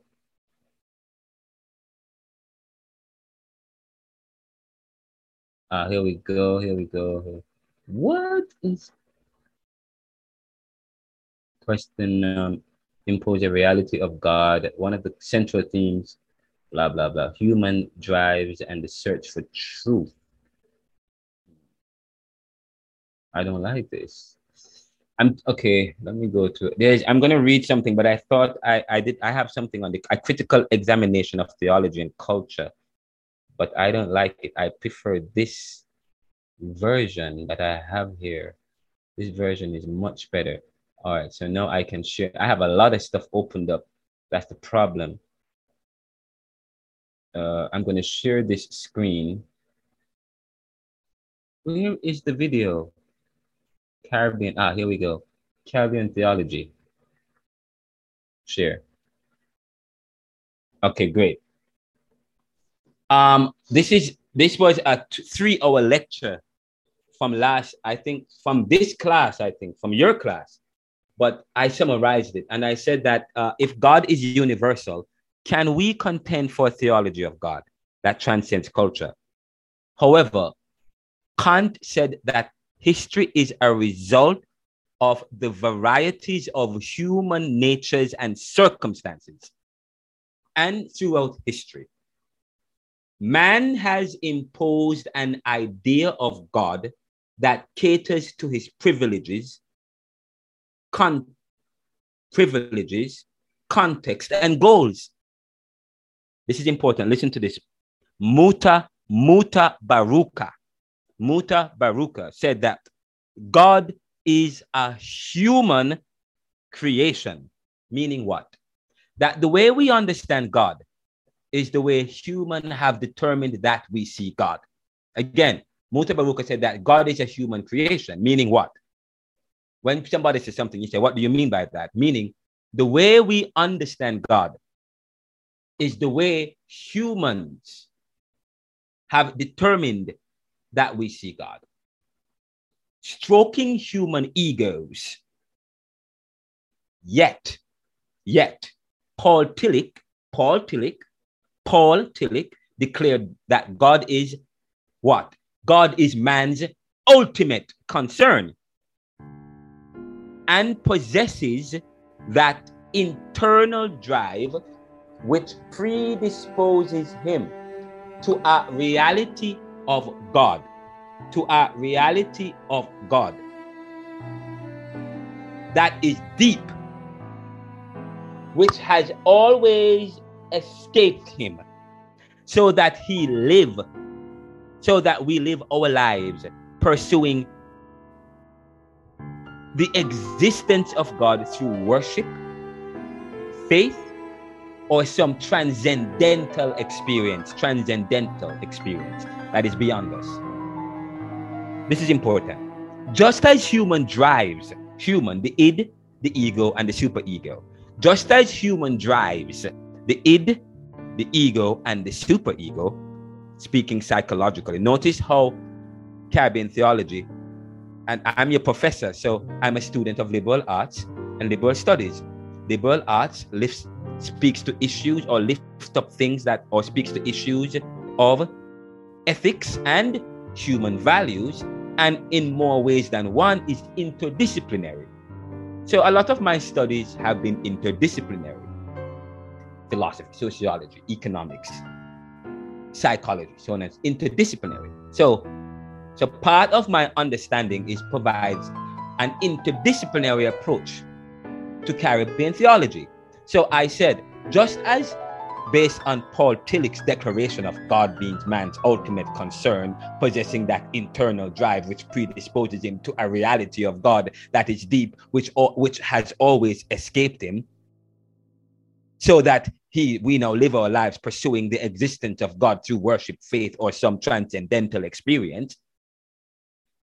Just as human drives, human drives the id, the ego, or the superego, using psychology, Sigmund Freud, just as human drives lead him or her to contend with the truth of his own existence within what? Multiple realities of time and space, which extends beyond the world, he or she, human, we find ourselves in the outer space, in outer space, outside of space, outer space.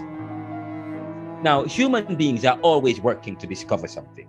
Human beings, we are always working to discover something, something beyond ourselves, either within or without, and find themselves traveling as far as to the moon in hopes of finding truth that extends from the limitations of life on earth or within his personal domains. Yet, Descartes philosophizes that. Descartes philosophizes that what we know for certain is not beyond the subjective, is not beyond the subjective, Nevertheless, man has imposed, nevertheless, although man knows that, he imposes a reality of God that is universal and objective in the hopes of advancing a life that places him or her above the rest. Let that sink in.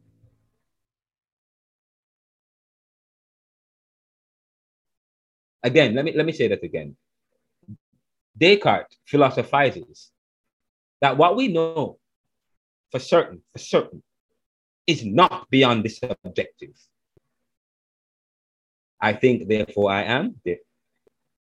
Nevertheless, I am saying this. Nevertheless, while we know that man has still gone ahead to impose a reality of God that is universal and objective in the hopes of doing what? Advancing a life that places him or her above the rest. Colonization. We say that life is about people and how they relate.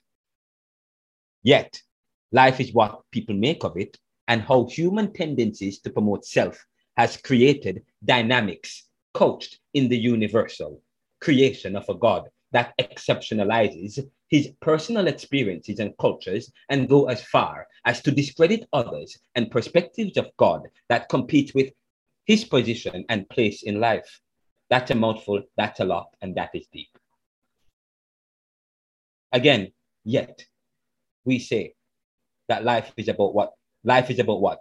People and how they relate. Yet life is what people make of it and human tendencies to promote self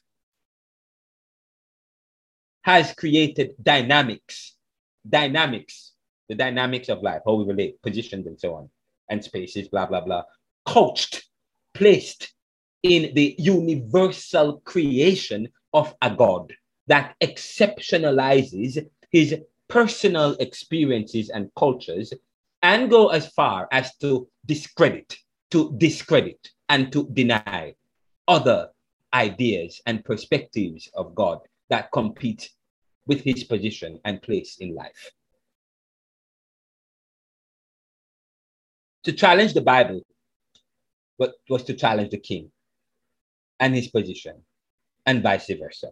Now, this has led to the, con- to the conquests and crusades. This has led to conquests and crusades and the destruction of cultures, the destruction of cultures, where some with a westernized theology of God created a new world in the eyes of their perspectives. The Europeans went to Africa and the Caribbean to spread religion in the name of a God. A particular way of life, and to take away the prospects of others, which they justify in that faith, in that same faith they have come to promote. Discrediting those who have found God for themselves. Walter Rodney wrote How Europe Underdeveloped Africa, yet Europeans justify their efforts based in a theology that is exceptional and one that promotes their cultures and ways over others. was it not Balfour in Cromer that said in English Parliament in the 1600s that England knows what is best for Egypt, and that if anything good came out of Egypt, it is a result of the English who brought religion to Africa, as if what the Egyptians and Africans had were primitive or devilish.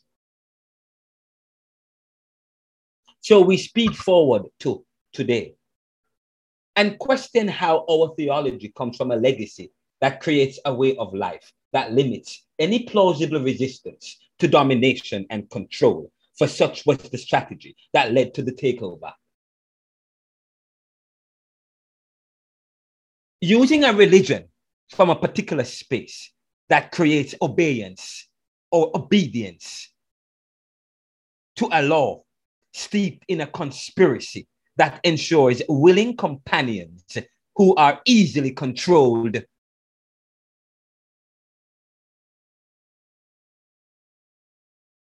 But Caribbean theology critically re examines the history of a theology that is devoid of our legacies outside of European experiences.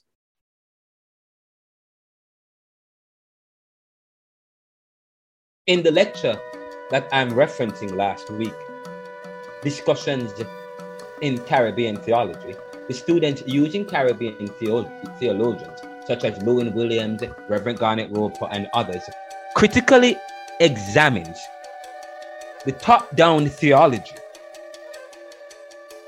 that has created these dynamics in life.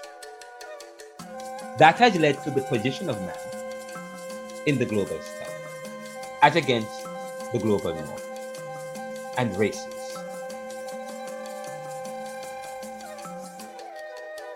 As we began, one student began to share about his practice of theology as a Jamaican police educator who teaches at the Police Academy on ethics.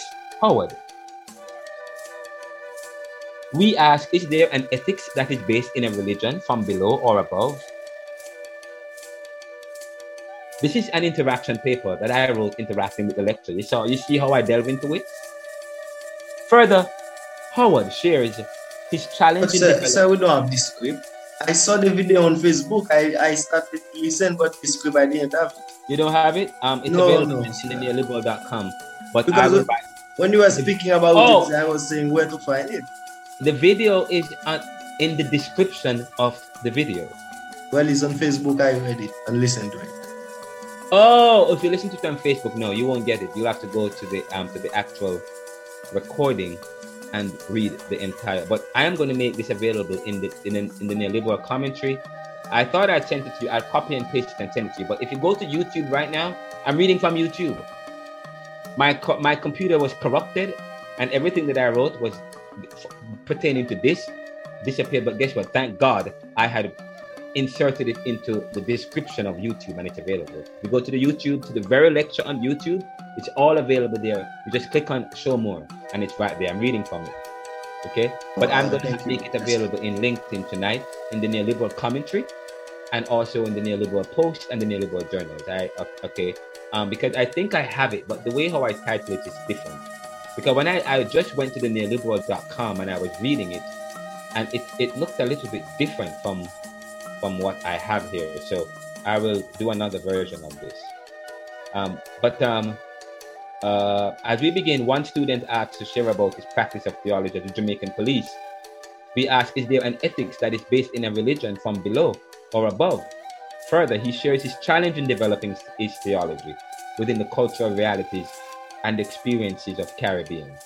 We consider how Caribbean peoples themselves find suspicious any indigenous theology stemming from their own African legacies, which is largely seen as fringe, but promotes the colonizer's faith as normative.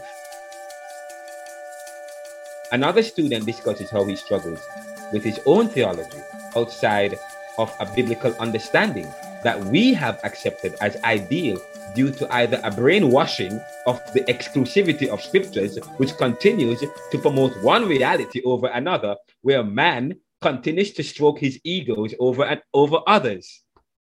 This was indeed a powerful session of theology at Jamaica Theological Seminary.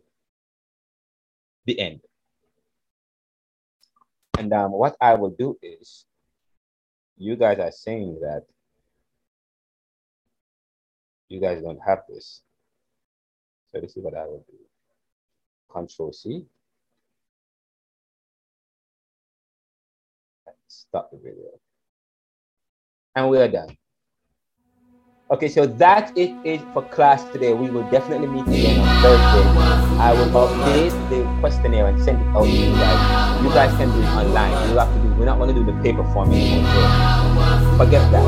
Okay, don't do the questionnaire yet. We're going to do it on paper format for you guys, and then we'll send it so you can click, click, click, and then one or two sections we have. Um, but uh, what were your what are your thoughts based on all that we've said so far? Um, Yeah, a lot of information, a lot of information. I'm impressed, but